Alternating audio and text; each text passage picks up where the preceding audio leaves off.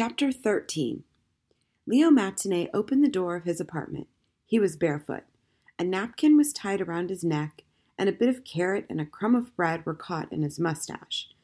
The smell of mutton stew wafted out into the cold, dark street. It is Peter Augustus Duchene, said Leo Matienne, and he has his hat on his head. And he is here, on the ground, instead of up there, acting like a cuckoo in a clock. I am very sorry to disturb you at your dinner, said Peter, but I must see the magician. You must do what? I need for you to take me to the prison so that I may see the magician. You are the policeman, an officer of the law. Surely they will let you inside. Who is it? said Gloria Matienne. She came to the door and stood beside her husband. Good evening, Madame Matienne, said Peter. He took off his hat and bowed to Gloria. And a good evening to you, said Gloria. Yes, good evening, said Peter. He put his hat back on his head. I- I'm sorry to disturb you at your dinner, but I need to go to the prison immediately. He needs to go to the prison, said Gloria Matienne to her husband. Is that what he said? Have mercy! What kind of request is that for a child to make? And look at him, please. He is so skinny you can see right through him. He is, what is the word?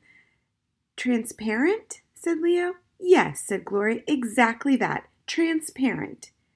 Does that old man not feed you? In addition to no love, is there no food in that attic room? There is bread, said Peter, and also fish, but they are very small, exceedingly small. You must come inside, said Gloria. That is the thing which you must do immediately. You must come inside. But, said Peter. Come inside, said Leo. We will talk. Come inside, said Gloria Matienne. First we will eat, and then we will talk. There was, in the apartment of Leo and Gloria Matienne, a wonderful fire blazing, and the kitchen table was pulled up close to the hearth. Sit, said Leo. Peter sat. His legs were shaking and his heart was beating fast as if he were still running. I do not think there is much time, he said. I do not think there is enough time truly to dine. Gloria put a bowl of stew in Peter's hands. Eat, she said. Peter raised the spoon to his lips. He chewed. He swallowed. It had been a long time since he had eaten anything besides tiny fish and old bread. And so when Peter had his first bite of stew, it overwhelmed him. The warmth of it, the richness of it, knocked him backward. It was as if a gentle hand had pushed him when he had not been expecting it. Everything he had lost came flooding back the garden, his father, his mother, his sister, the promises he had made and could not keep. What's this? said Gloria Matienne. The boy's crying. Shh, said Leo. He put his hand on Peter's shoulder. Shh. Don't worry, Peter. Everything will be good. All will be well. We will do together whatever it is that needs to be done. But for now, you must eat. Peter nodded. He raised his spoon. Again he chewed and swallowed, and again he was overcome. He could not help it. He could not stop the tears. They flowed down his cheeks and into his bowl. It is very good stew, Madame Matienne, he managed to say. Truly, it is excellent stew. His hand shook. The spoon rattled against the bowl. Here now, said Gloria Matienne. Don't spill it. It is gone, thought Peter. All of it is gone, and there is no way to get it back. Eat, said Leo Matienne again, very gently. Peter looked the truth of what he had lost full in the face, and then he ate. When Peter was done, Leo Matienne sat down in the chair beside him and said, Now you must tell us everything. Everything? said Peter. Yes, everything, said Leo Matienne. He leaned back in his chair. Begin at the beginning. Peter started in the garden. He began his story with his father throwing him up high in the air and catching him. He began with his mother dressed all in white, laughing, her stomach round like a balloon. The sky was purple, said Peter. The lamps were lit. Yes, said Leo Matienne, I can see it all very well. And where is your father now? He was a soldier, said Peter, and he died on the battlefield. Vilna served with him and fought beside him. He was his friend. He came to our house to deliver the news of my father's death. Vilna said Gloria Matienne, and it was as if she were uttering a curse. When my mother heard the news, the baby started to come, my sister Adele. Peter stopped. He took a deep breath. My sister was born, and my mother died. Before she died, I promised her that I would always watch out for the baby. But then I could not, because the midwife took the baby away, and Vilna Lutz took me with him to teach me how to be a soldier. Gloria Matienne stood. Vilna Lutz, she shouted. She shook a fist at the ceiling. I will have a word with him. Sit down, please, said Leo Matienne. Gloria sat. And what became of your sister? said Leo to Peter. Vilna Lutz told me that she died. He said that she was born dead, stillborn. Gloria Matienne gasped. He said that, but he lied.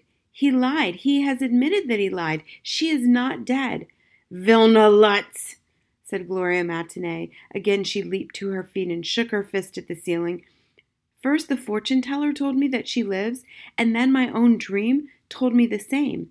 And the fortune teller told me also that the elephant, an elephant, would lead her to me. But today, this afternoon, I saw the elephant Leo Matienne, and I know that she will die if she cannot go home. She must go home. The magician must return her there. Leo crossed his arms and tipped his chair back on two legs. Don't do that, said Gloria. She sat down again. It is very bad for the chair. Leo Matienne came forward slowly until all four legs were again resting on the floor. He smiled. What if? he said. Oh, don't start, said his wife. Please don't start. Why not? From somewhere high above them, there came a muffled thump, the sound of Vilna Lutz beating his wooden foot on the floor, demanding something. Could it be? said Leo. Yes, said Peter. He did not look up at the ceiling. He kept his eyes on Leo Matienne. What if? he said to the policeman. Why not? said Leo back to him. He smiled. Enough, said Gloria. No, said Leo Matienne, not enough. Never enough. We must ask ourselves these questions as often as we dare. How will we change the world if we do not question it? The world cannot be changed, said Gloria. The world is what the world is and has forever been. No, said Leo Matienne softly. I will not believe that. For here is Peter standing before us, asking us to make something different. Thump, thump, thump went Vilna Lutz's foot above them. Gloria looked up at the ceiling. She looked over at Peter. She shook her head. She nodded her head. And then slowly she began to nod it again. Yes, said Leo Matienne. Yes, that is what I thought too. He stood and took the napkin from his neck. It is time for us to go to the prison. He put his arms around his wife and pulled her close. She rested her cheek against his for a moment, and then she pulled away from Leo and turned to Peter. You, she said. Yes, said Peter. He stood straight before her, like a soldier awaiting inspection, and so he was not prepared at all when she grabbed him and pulled him close, enveloping him in the smell of mutton stew and starch and green grass. Oh, to be held! He had forgotten entirely what it meant. He wrapped his arms around Gloria Matienne and began to cry. There, she said. She rocked him back and forth. There, you foolish, beautiful boy who wants to change the world. There, there. And who could keep from loving you? Who could keep from loving a boy so brave and true?